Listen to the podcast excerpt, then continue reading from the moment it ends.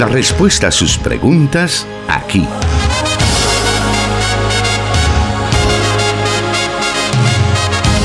En Solución Bíblica. Comenzamos. Muchísimas gracias por estar pendiente del programa Solución Bíblica en este día martes. Damos gracias a nuestro Señor porque nos da la oportunidad de estar con usted nuevamente para poder escuchar las respuestas a las preguntas que usted mismo nos envía semana a semana a través de los medios que mencionamos durante este programa, a través de Facebook, de WhatsApp y los diferentes medios por los cuales usted puede comunicarse con nosotros y así poder entregarnos esas preguntas y nosotros con el mayor de los gustos estamos tomando notas de ella y también las estamos trasladando al pastor Jonathan Medrano, quien ya está con nosotros. Le damos la bienvenida, pastor. Muchas gracias, hermano Miguel Trejo, y saludos a usted, estimado oyente de las emisoras de Corporación Cristiana de Radio y Televisión que ya están pendientes de la transmisión del programa Solución Bíblica un espacio que tiene como finalidad tratar la manera de responder a las inquietudes que nuestros oyentes nos envían a través de los diferentes medios. Y el enfoque y la naturaleza o razón de ser de este programa es encontrar una solución bíblica a esas interrogantes que nuestros oyentes nos formulan, como ya lo dije, a través de los diferentes medios. Así que en una nueva emisión nos encontramos frente a este nuevo privilegio que nos otorgan los oyentes.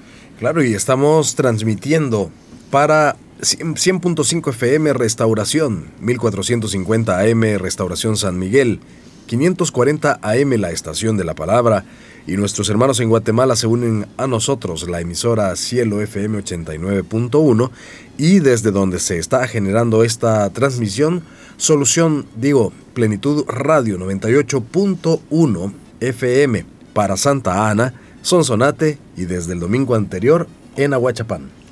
Ha sido un avance importante dentro del desarrollo de los proyectos de comunicaciones de Misión Cristiana Elim de Santa Ana, poder llegar ahora con la señal de plenitud radio a la ciudad de Aguachapán y qué bien que usted ya está en nuestra sintonía.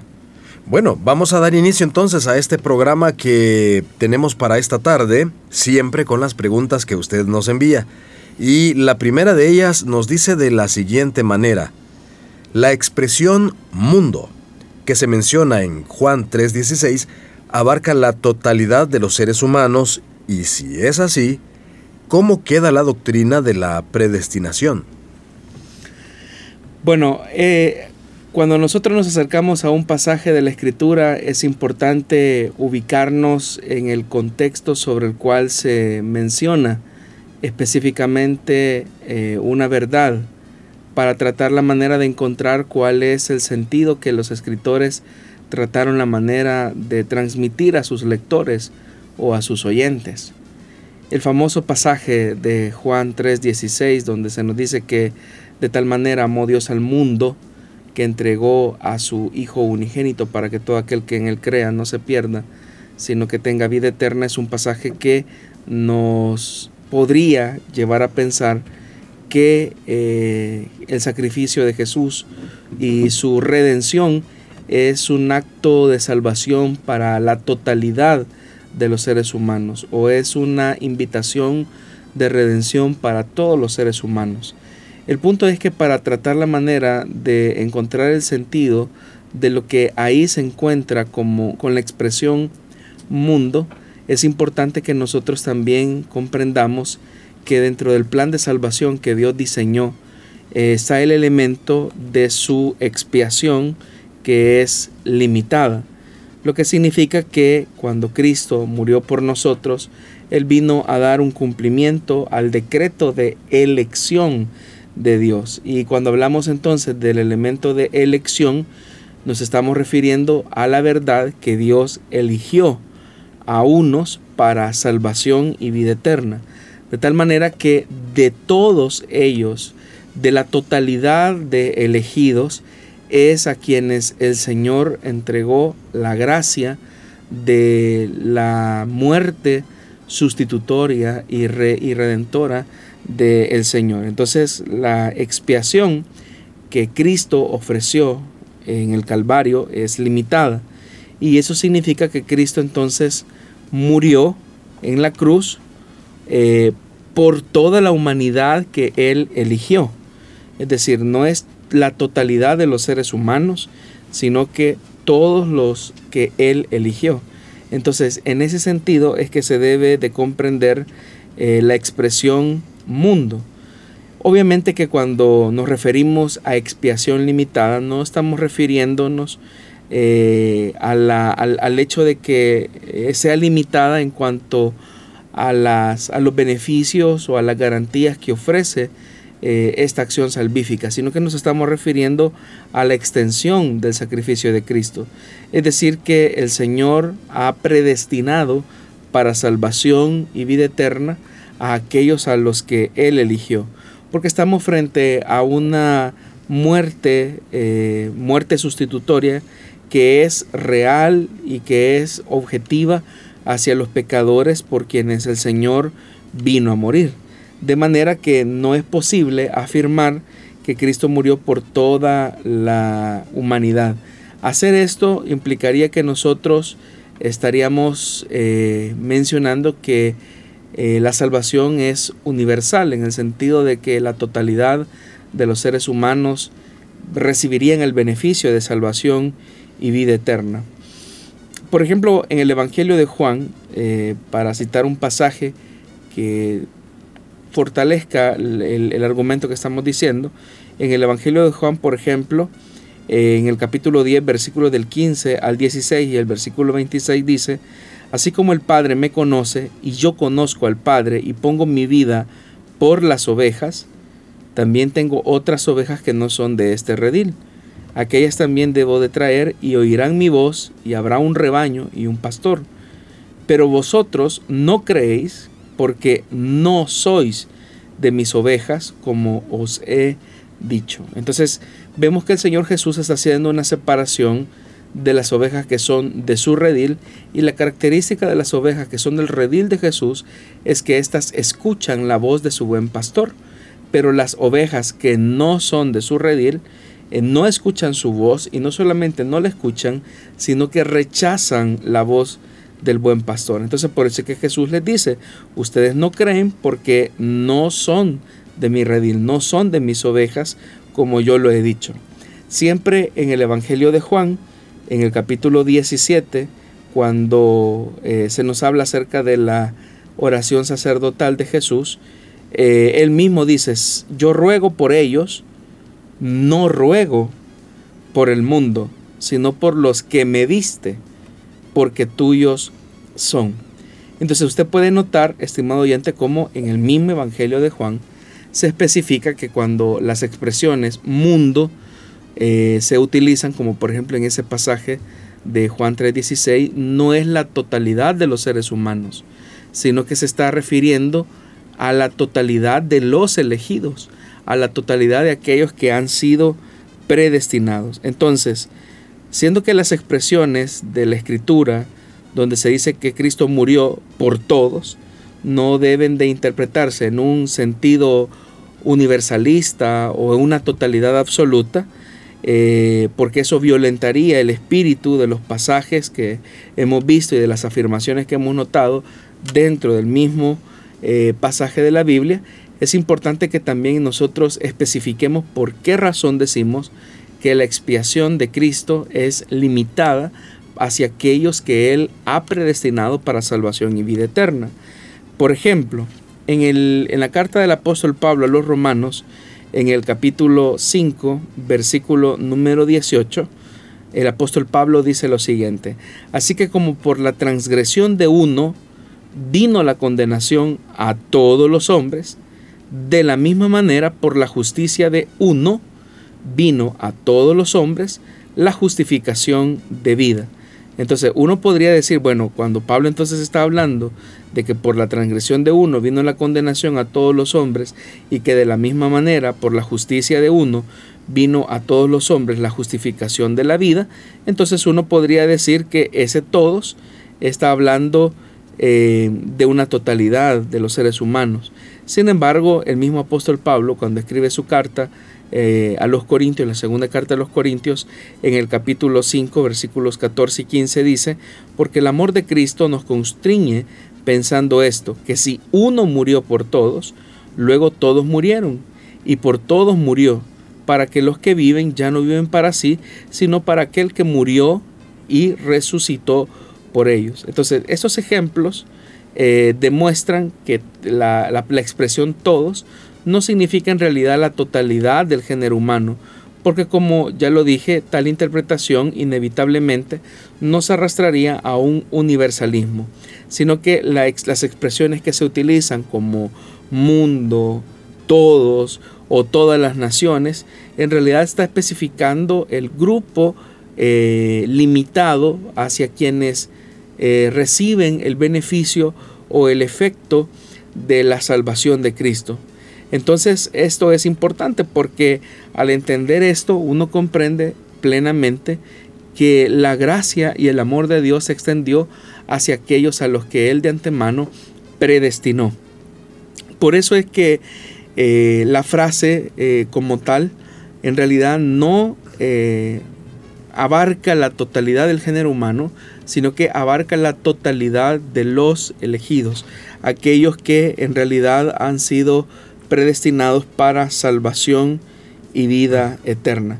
Solamente para que eh, veamos eh, un, pasaje más que certifica esta verdad, dice, por ejemplo, el Evangelio eh, de Mateo en el capítulo 1, cuando se nos habla acerca del nacimiento del Señor y se nos revela el nombre de Jesús, dice, y dará a luz un hijo y llamarás su nombre Jesús porque Él salvará a su pueblo, a su pueblo de sus pecados.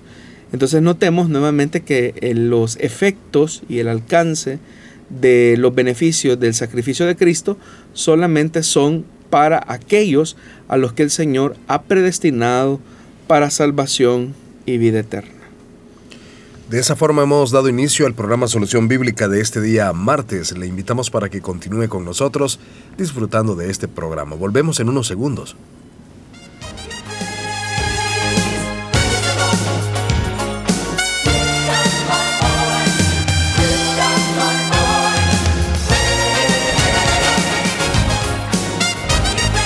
Escríbenos tus preguntas al número de WhatsApp de Plenitud Radio 503 7848 5605 y número de WhatsApp de restauración 503 78 56 94 96.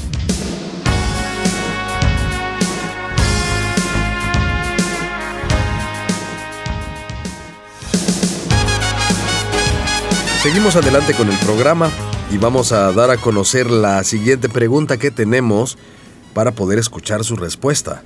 Esta nos dice así, si no todos los seres humanos se van a salvar debido a la elección de Dios, ¿cómo Dios hace culpables a los que se condenan? Bueno, hay que tener mucho cuidado con esto porque eh, precisamente la pregunta que el oyente está planteando es lo que el apóstol Pablo trata la manera de responder en la carta a los romanos. ¿Qué significa que el, hecho de la elección, que es lo que acabamos de mencionar, coloca frente a una responsabilidad al hombre frente, frente a Dios?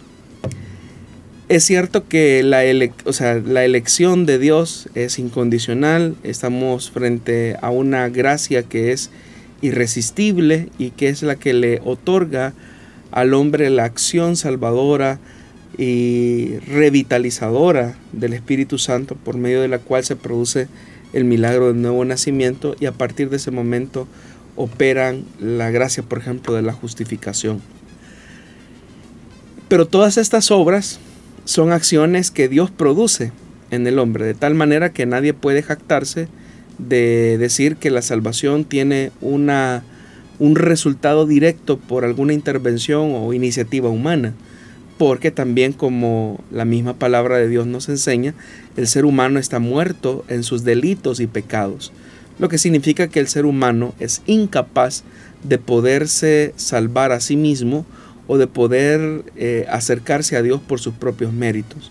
Es necesario que la vida sea posible gracias a la acción del Espíritu Santo por medio de la palabra y del poder del Espíritu Santo que es el que da la vida en el pecador. Entonces como todo es responsabilidad de, Dios en el, en el aspecto de la salvación, de tal manera que el ser humano no puede hacer absolutamente nada, no quiere hacer nada bueno, ni piensa en lo bueno, una persona podría llegar a la conclusión eh, reduccionista de decir, bueno, entonces los que se van a condenar en realidad eh, son responsables de un Dios que no los quiso salvar.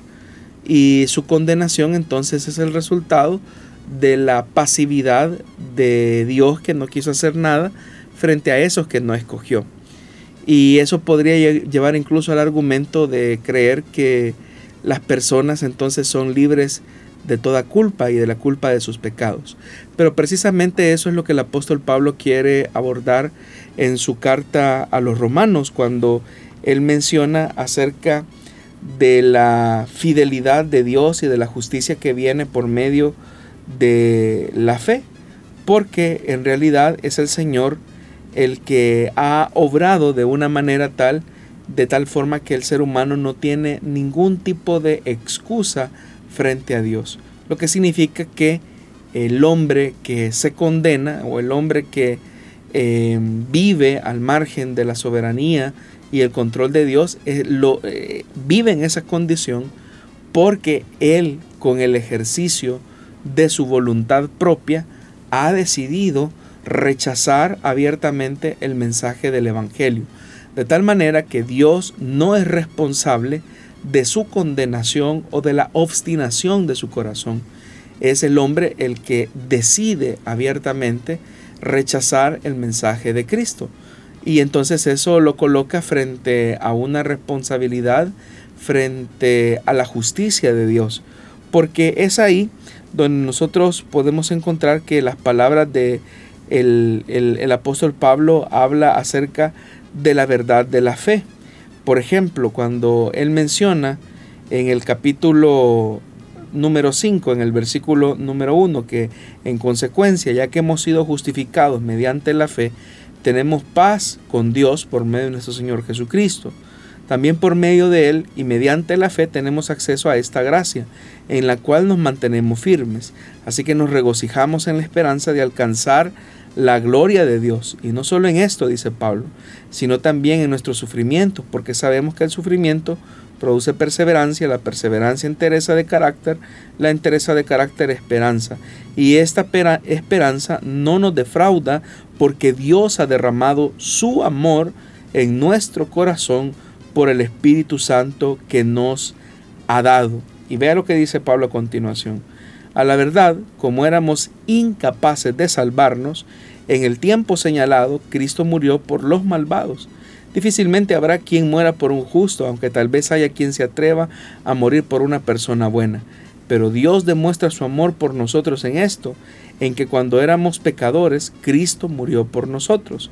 Y ahora que hemos sido justificados por su sangre, con cuanta más razón por medio de él seremos salvados del castigo de Dios. Porque si cuando éramos enemigos de Dios fuimos reconciliados con Él mediante la muerte de su Hijo, con cuanto más razón, habiendo sido reconciliados, seremos salvados por su vida.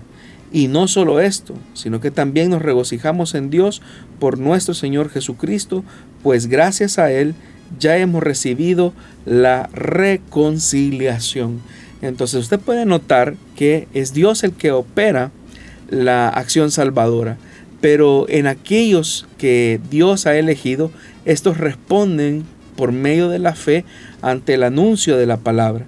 Esto, hermanos, es importante porque cuando nosotros eh, entendemos esta verdad de, de la realidad de la gracia salvadora de Cristo, es cuando finalmente llegamos a la conclusión que cada ser humano al final también es responsable eh, de, de la verdad de aquellos que somos eh, hijos de Dios. Más adelante, en el capítulo número 9 de, la carta a los romanos, se nos menciona también esta verdad. Y si por la fe nosotros hemos alcanzado la gracia y la justicia de Dios por medio de la acción salvadora de Jesucristo, entonces el apóstol Pablo, tratando la manera de responder al planteamiento que nos hacía el oyente por medio de la pregunta, eh, él utiliza una, una, una, realidad que se vio en el Antiguo Testamento eh, dentro de la familia patriarcal.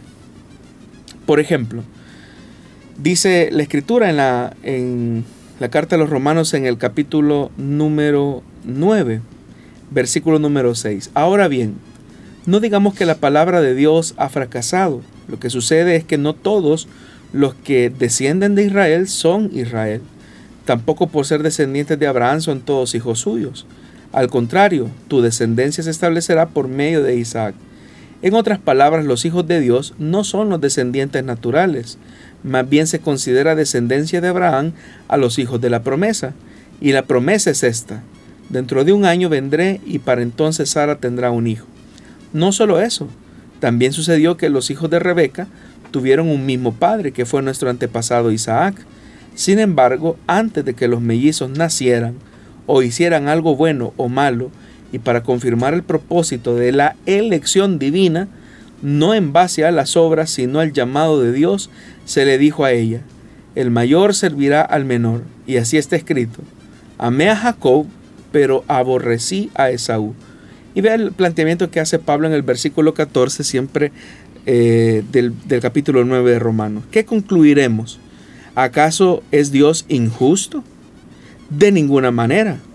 Es un hecho que a Moisés le dice, tendré clemencia de quien yo quiera tenerla, y seré compasivo con quien yo quiera hacerlo por lo tanto, la elección no depende del deseo ni del esfuerzo humano, sino de la misericordia de Dios, porque la escritura le dice al faraón, te he levantado precisamente para mostrar en ti mi poder y para que mi nombre sea proclamado por toda la tierra. Así que Dios tiene misericordia de quien Él quiere tenerla y endurece al que quiere endurecer. Pero tú me dirás, dice Pablo, entonces ¿por qué todavía no se echa la culpa a Dios? ¿Quién puede oponerse a su voluntad? Respondo, dice Pablo. ¿Quién eres tú para pedirle cuentas a Dios? ¿Acaso le dirá la olla de barro al que la modeló por qué me hiciste así? ¿No tiene derecho el alfarero de hacer del mismo barro unas vasijas para usos especiales y otras para fines ordinarios? ¿Y qué si Dios queriendo mostrar su ira y dar a conocer su poder, soportó con mucha paciencia a los que eran objeto de su castigo y estaban destinados esa es importante esa palabra, y estaban destinados a la destrucción, que si lo hizo para dar a conocer sus gloriosas riquezas a los que eran objeto de su misericordia y a quienes de antemano preparó para esa gloria, esos somos nosotros a quienes Dios llamó no solo entre los judíos, sino también entre los gentiles.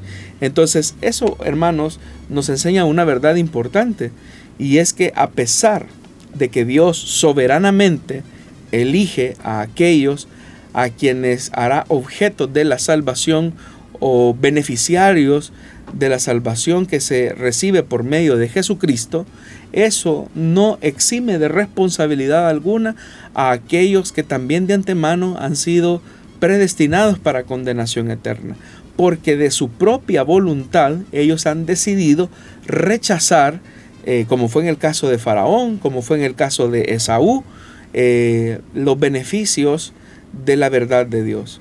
Todos sabemos estas, eh, la evidencia que muestran la vida de estos personajes. Tanto Esaú como el faraón tuvieron la bendición de poder tener un encuentro con el Dios vivo. Esaú, por ejemplo, rechazó la primogenitura, él fue muy eh, negligente en cuanto a los aspectos espirituales y a la promesa que lo vinculaba con la familia de Abraham. Vemos también el caso de Faraón, quien fue testigo del poder de Dios y abiertamente rehusó a, aceptar el dominio y el señorío de, del, Dios de Israel, del Dios de los hebreos, de nuestro Dios. Entonces cada quien es responsable delante de Dios. Lo que, lo que esa persona hace cuando rechaza el mensaje del Evangelio es simplemente certificar que esa persona había sido elegida para condenación y lamentablemente eh, como el Señor mismo lo menciona, que por la dureza del corazón se ha de manifestar, como fue en el caso de Faraón, eh, que ya estaban destinados para destrucción. Muy bien, vamos a seguir adelante con el programa. Vamos a hacer una breve pausa y luego estaremos también dando a conocer algunos de los comentarios que nos han enviado nuestros oyentes.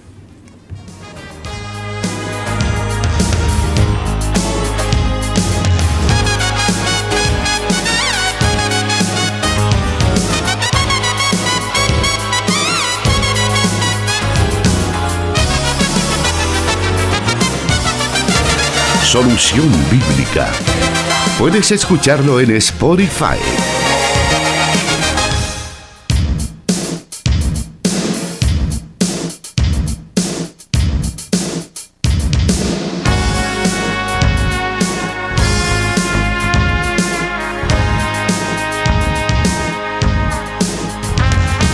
Algunos de nuestros oyentes nos están escribiendo y respecto a las preguntas anteriores, y creo que en cierta medida han quedado respondidas estas eh, interrogantes que nos hacen nuestros oyentes. Uno de ellos nos dice, hola hermano, entonces, ¿cómo entender segunda de Pedro 2.9 cuando Pedro dice que el deseo de Dios es que todos vengan al arrepentimiento de tal manera, según lo explica el pastor, entonces no se puede afirmar que muchos están yendo a una eternidad sin Jesús. Y puesto que los condenados ya están contados igual que los salvos. Es así. Tal como lo explica el, oyente, o lo más bien comenta el oyente. Es lo que acabamos de decir, ¿verdad? Eh, los que reciben el beneficio de la acción salvadora son solamente aquellos a quienes el Señor ha predestinado. Obviamente que si hay una elección de aprobación, eh, también hay un rechazo. O sea, siempre que usted elige algo, eh, usted toma algo que elige, pero en la misma decisión está usted reprobando algo. Entonces, es verdad, eh, por un lado estamos hablando del aspecto de la elección de Dios, pero también estamos hablando de la reprobación de Dios.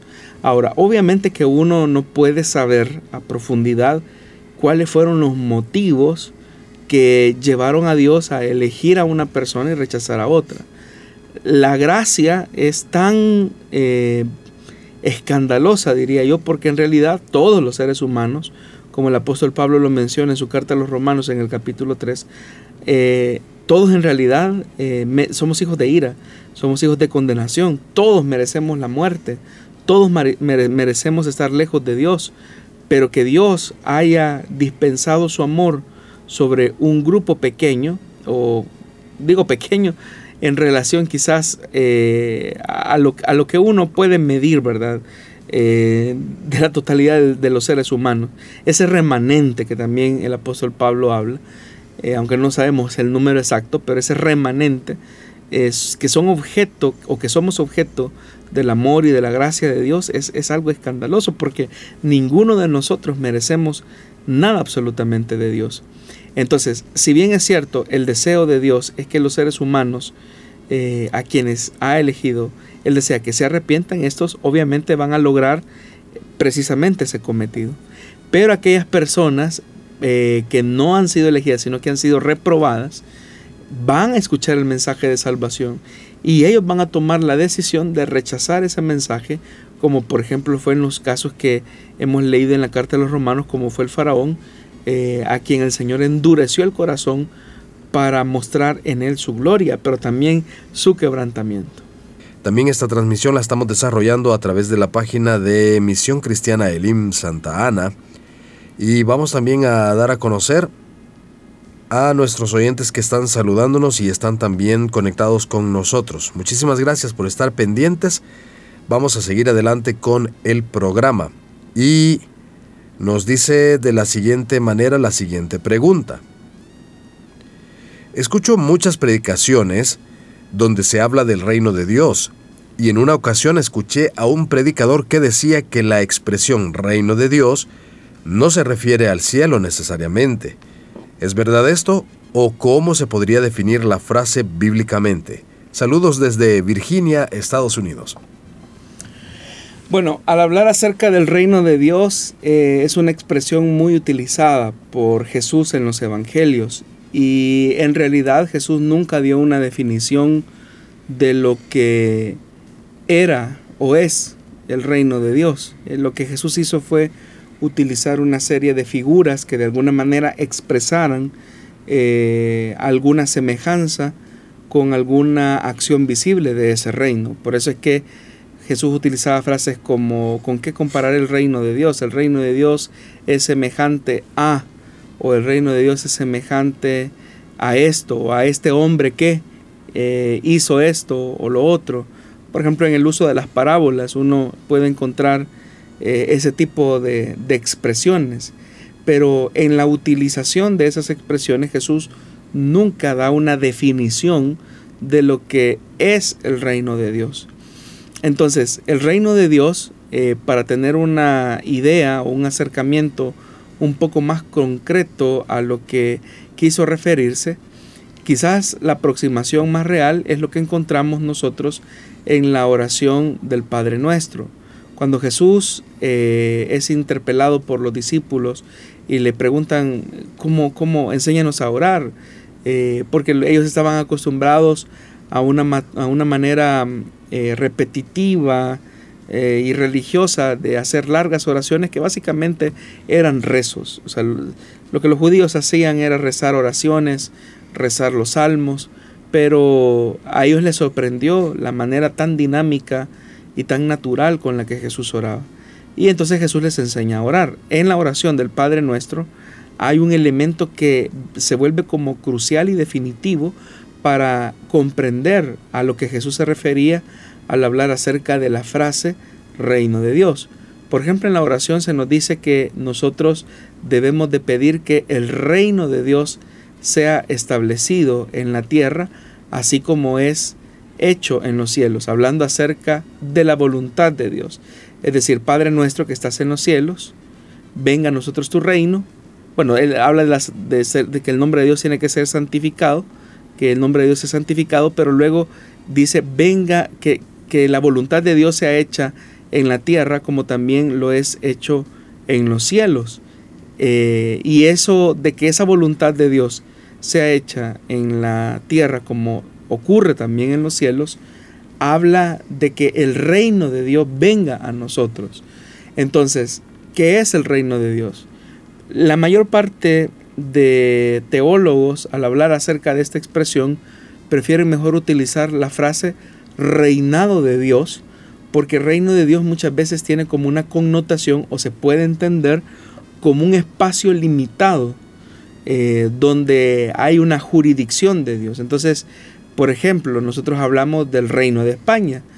Obviamente que cuando hablamos del reino de España nos estamos refiriendo a ese territorio, a ese espacio físico que cubre el territorio, valga la redundancia, de España.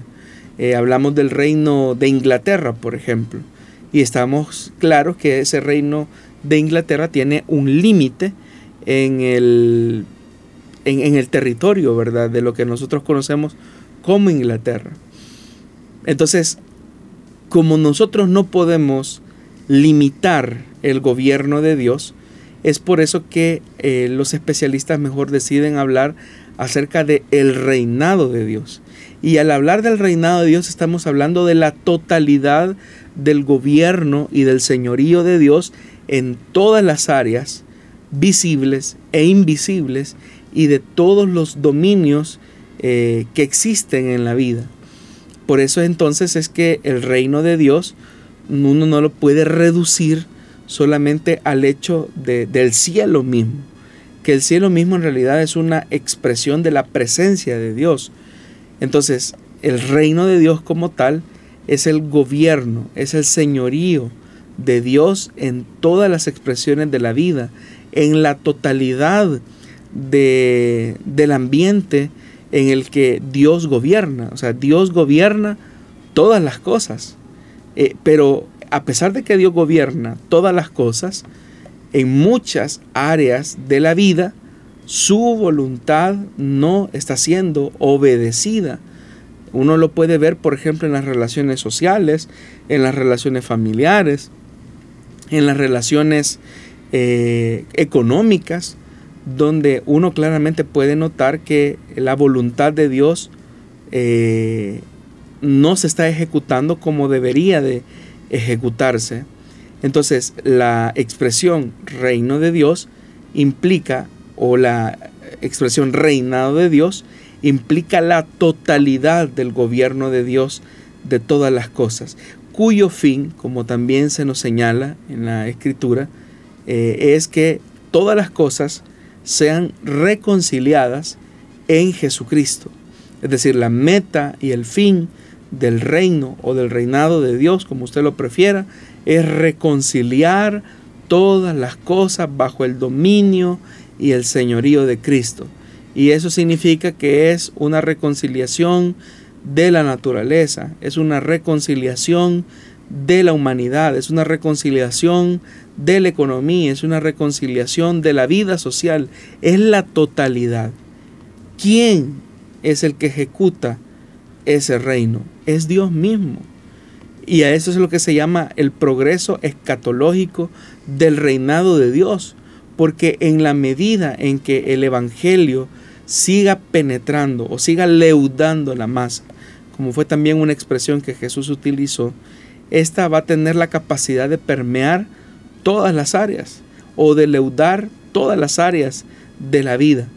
Y esto no, es, no se consigue por medio del proselitismo religioso, sino que se consigue por la vivencia honesta de todos aquellos que decimos ser ciudadanos de ese reino. Es decir, en la manera en que yo vivo mi fe, en la manera en que demuestro el señorío de, Cristo en las áreas de mi familia, de mi economía, en esa misma medida yo me vuelvo en un agente de reconciliación de ese reino. Obviamente que la iglesia, como guardiana y testigo del mensaje de Jesucristo, nunca va a lograr instaurar por completo y a plenitud el reino de Dios, porque eso será algo que el Señor Jesús alcanzará eh, cuando Él venga a establecer finalmente el gobierno total de su reino. Eso es lo que encontramos nosotros en la Escritura. Pero eso en ningún momento nos exime a nosotros de la responsabilidad que tenemos como ciudadanos de ese reino de Dios. Entonces hagámonos la pregunta, ¿la voluntad de Dios está siendo establecida en nuestra familia? ¿La voluntad de Dios está siendo establecida en la forma y en la manera en que estamos manejando nuestra economía? la voluntad de Dios se está reflejando en nuestras relaciones eh, de justicia frente a los seres humanos que están más cerca de nosotros. Porque muchas veces eh, hay como una tendencia de nosotros a mirar hacia afuera, pero muchas veces adentro de nuestras relaciones más cercanas tenemos que hacer visibles también la llegada de ese reino en el trato que hacemos hacia la mujer, en el trato que damos a los niños, en el trato que damos al marginado, en el trato que damos hacia los desplazados. Cuando nosotros hacemos eso, estamos expresando una acción visible de dicho reino. Muy bien, vamos a hacer una pausa en estos momentos y volvemos con más del programa Solución Bíblica.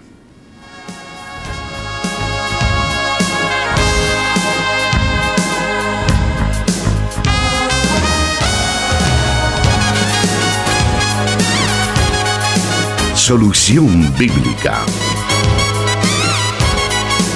Puede escucharlo en SoundCloud.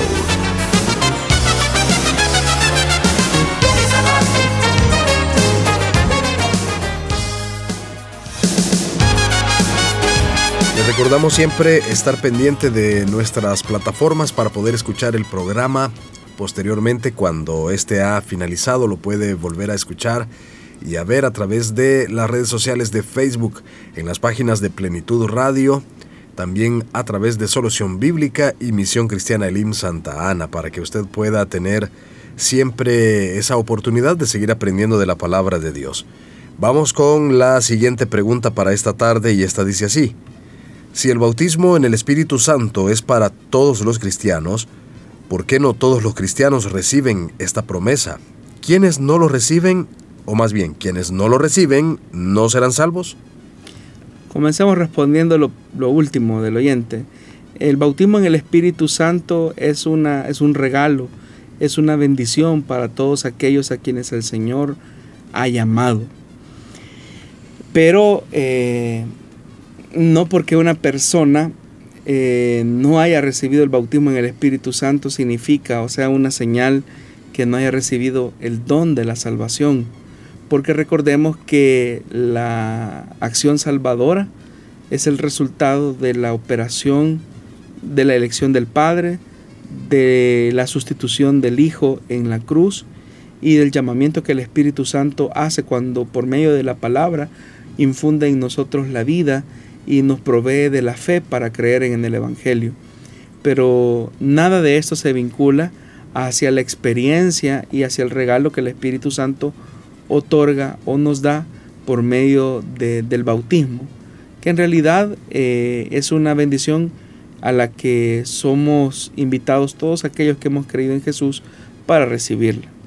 Ahora, la razón por la cual una persona no recibe el bautismo en el Espíritu Santo pueden ser múltiples, pero muchas veces, muchas veces, eh, uno de los principales impedimentos que obstaculiza para que una persona reciba el bautismo en el Espíritu Santo es porque no ha comprendido en realidad la enseñanza o la doctrina del bautismo en el Espíritu Santo.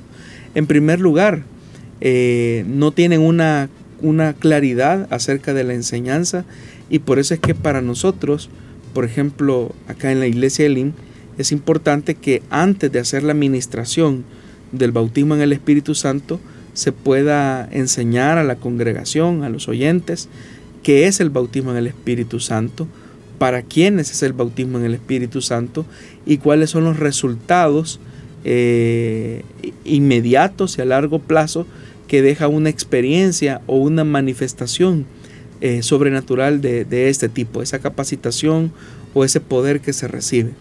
Y un tercer elemento que yo creo que es importante que impide que las personas reciban el bautismo en el Espíritu Santo es porque tienen prejuicios acerca de esta verdad y de esta manifestación del Espíritu.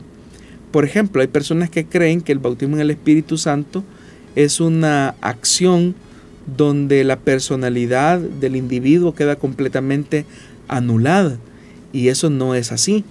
Es más, el único ser espiritual que, es capaz de anular la personalidad de un individuo e inhibirlo completamente es, Satanás. Es decir, cuando Satanás viene a la vida de una persona, eh, trata la manera de anular eh, hasta donde le sea posible la personalidad de un individuo, pero el Espíritu Santo no hace eso. El Espíritu Santo viene a morar en nosotros y en esa, en esa relación íntima con el Espíritu Santo Él participa de nuestro crecimiento en la medida en que nos vamos pareciendo al Hijo de Dios. Entonces, como les decía, a veces hay un prejuicio y dentro de esos prejuicios o dentro de esas ideas preconcebidas es que nosotros pensamos o algunos creen que cuando el Espíritu Santo viene a bautizar a una persona o cuando el Espíritu Santo es derramado sobre una persona, eh, las personas creen que el Espíritu Santo hace todo, de tal manera que creen que el Espíritu Santo anula su personalidad al punto que es el Espíritu Santo quien los lleva a un punto de inconsciencia donde prácticamente mueve toda su personalidad para hablar en otras lenguas como una señal inmediata y evidente de haber recibido esta manifestación. Pero eso no es así. Cuando el Espíritu Santo viene y es derramado sobre una persona, el Espíritu Santo utiliza los procesos normales por medio de los cuales el ser humano expresa, por ejemplo, o verbaliza el, lenguaje. Por ejemplo, el Espíritu Santo lo que hace es que coloca una palabra eh, desconocida en la mente, o en el corazón, como usted quiera, del creyente, pero quien tiene que verbalizar esas, esas nuevas lenguas es el creyente. El Espíritu Santo no va a venir a moverle los labios a una persona para que esa persona pronuncie esa palabra eh, en lengua desconocida. Lo otro que también es importante es que eh, es importante entender el, el ambiente en el que esta manifestación se produce en el creyente. Cuando los ambientes son fríos, eh, donde no hay un quebrantamiento, un derramamiento en adoración, una sensibilidad notoria a la presencia de Dios, difícilmente una persona podrá eh, recibir eh, esta manifestación. Yo no digo que no se pueda o que sea imposible. Ya, por ejemplo, nosotros encontramos en el mismo libro de los Hechos de los Apóstoles, cuando Pedro, por ejemplo, llega a predicar a casa de Cornelio, y dice la Biblia que mientras todos en casa de Cornelio estaban escuchando la predicación de Pedro, el Espíritu Santo fue derramado a tal punto que todos comenzaron a hablar en nuevas lenguas y se produce lo que conocemos nosotros como el Pentecostés de los gentiles. Entonces, obviamente ellos no estaban ni sensibles, no estaban ni, ni, eh, en un ambiente de quebrantamiento seguramente, pero sí estaban atentos a la palabra de Dios.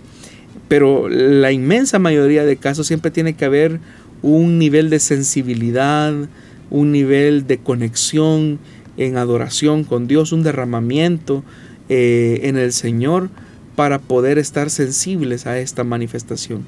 Pero pueden haber muchos factores. Y un último factor es, el tiempo de la providencia de Dios. Es decir, que el Señor decide eh, derramar de su poder eh, en algunos de manera rápida y en otros tomará unos dos, tres años. Conozco de hermanos que a los 10 años han venido a recibir esta experiencia sobrenatural del Espíritu. Pero eso depende mucho, repito, eh, en muy buena medida de cómo entendemos la doctrina, eh, de los elementos que acabo de mencionar, como el ambiente y la sensibilidad, el hecho de renunciar a los prejuicios que se tienen de cómo opera eh, el Espíritu, pero también un elemento que es clave es la soberanía de Dios. Dios ya nos dio ese regalo. Nosotros simplemente tenemos que tomarlo. Pero eh, en la medida en que vamos creciendo y madurando en la fe, algunos pues eh, lo reciben rápido y a otros les toma un poco de tiempo.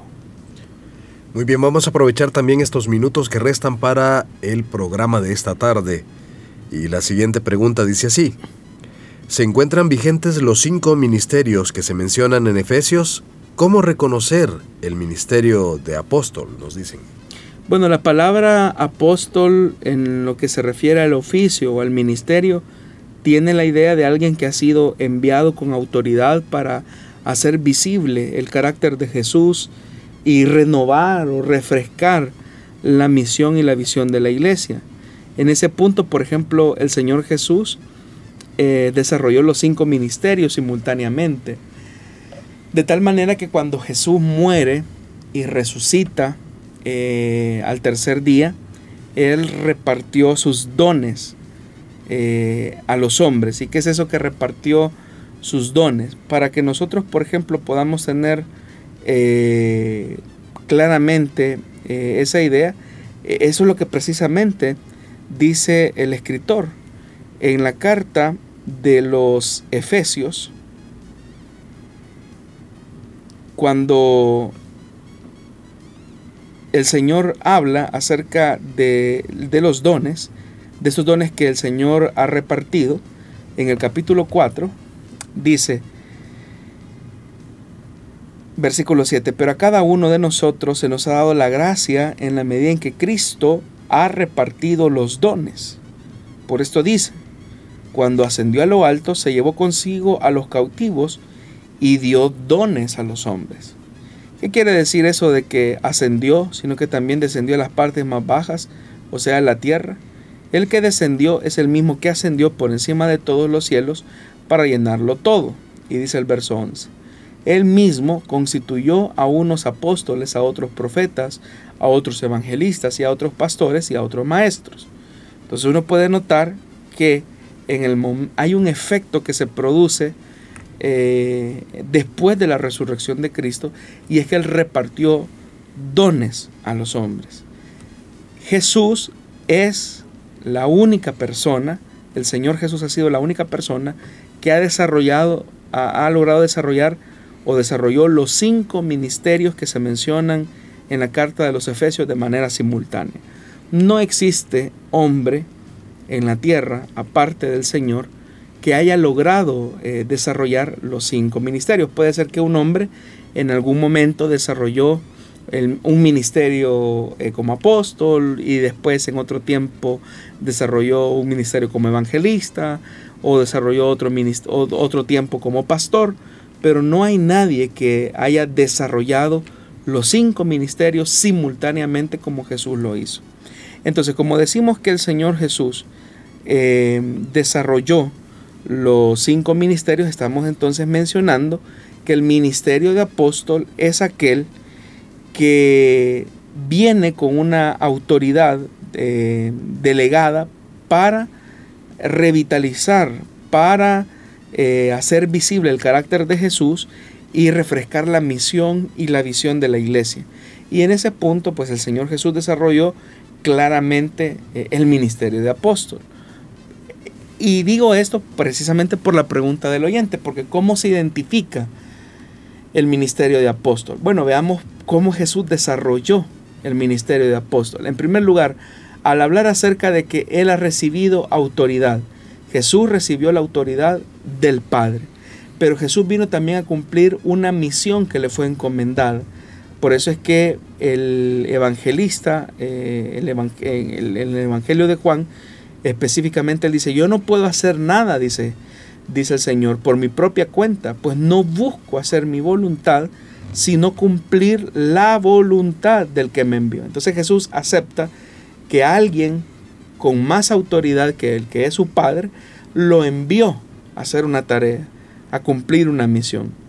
Y él mismo lo dice en el versículo 36, siempre a este pasaje, porque esa misma tarea que el Padre me ha encomendado que lleve a cabo y que estoy haciendo es la que testifica que el Padre me ha enviado. Y el Padre mismo que me envió ha testificado en mi favor. Es decir, yo tengo una autoridad delegada por el Padre para desarrollar una misión acá en la tierra, que es una de las características eh, del apóstol. El apóstol ha recibido autoridad de parte de Dios para desarrollar una tarea de parte de Dios que tiene implicaciones profundas en la vida de la iglesia. Prueba de eso es que, por ejemplo, en el mismo Evangelio de Juan, en el capítulo 20, versículo 21, Jesús dice, como el Padre me envió, así como el Padre me envió, dice, así yo los envío a ustedes. Yo los envío a ustedes, es decir, es el Padre quien está enviando al Hijo y ahora es el Hijo, por la autoridad recibida, quien envía a sus discípulos. Entonces, lo que hace un apóstol, porque es la pregunta del oyente, es que ha recibido una autoridad de parte de Dios para desarrollar eh, un ministerio en el que se haga visible el carácter de Cristo y a la vez renueve la visión y la misión de la iglesia. Y en ese sentido, eh, el ministerio de apóstol pues tiene una, una, una virtud y es que trae transformaciones profundas a la vida de la iglesia. Pero dentro de esas transformaciones profundas, lo que hace es alinear a la iglesia eh, en la voluntad del Padre, en la voluntad de Dios. Cosa que, por ejemplo, no vemos en muchos de aquellos que se hacen llamar grandes apóstoles, como decía el apóstol Pablo en su carta a los Corintios, o los superapóstoles.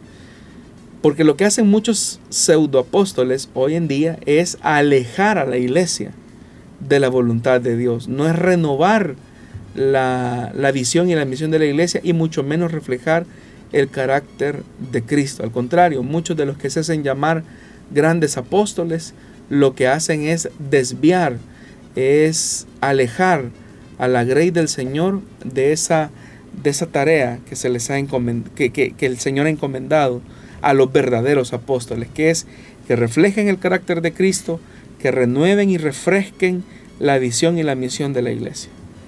A lo mejor no se podría tal vez decir nombres específicos, pero lo que preguntan algunos oyentes es si se pudiera señalar en la, en la actualidad a algún apóstol de la iglesia evangélica o de la, iglesia en, sí.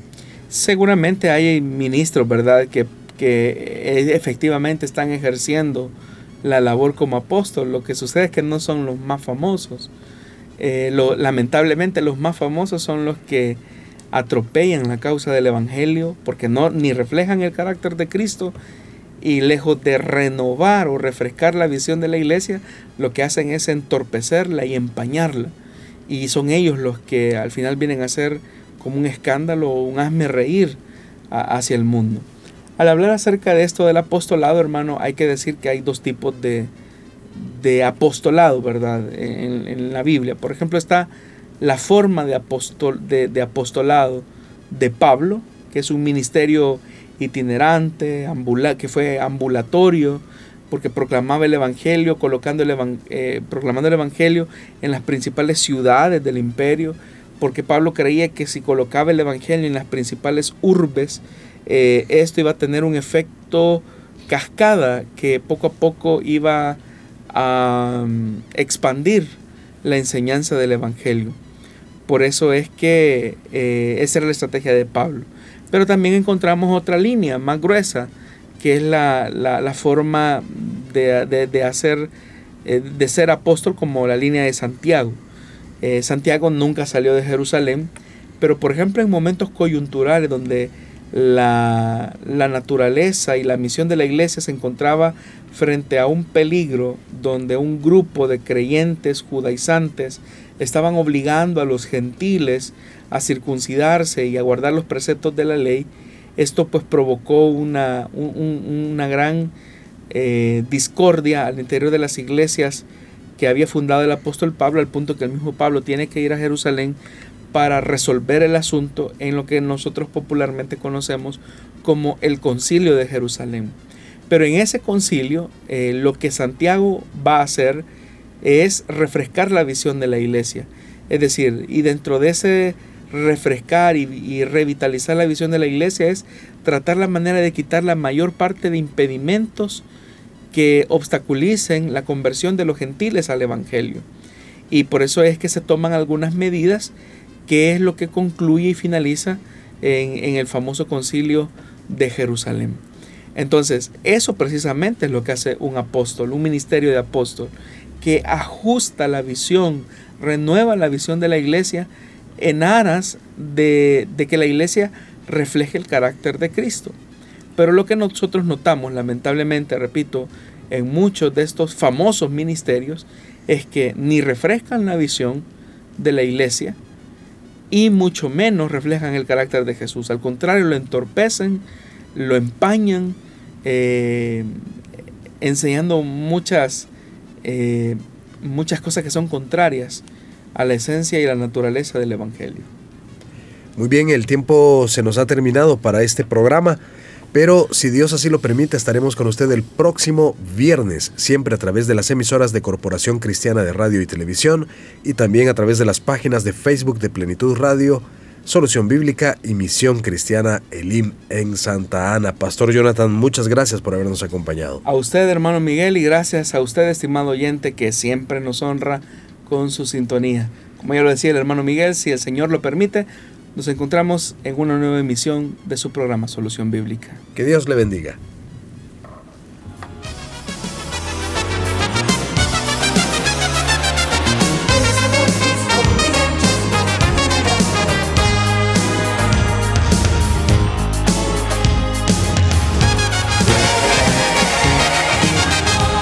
Dios da la sabiduría y el conocimiento.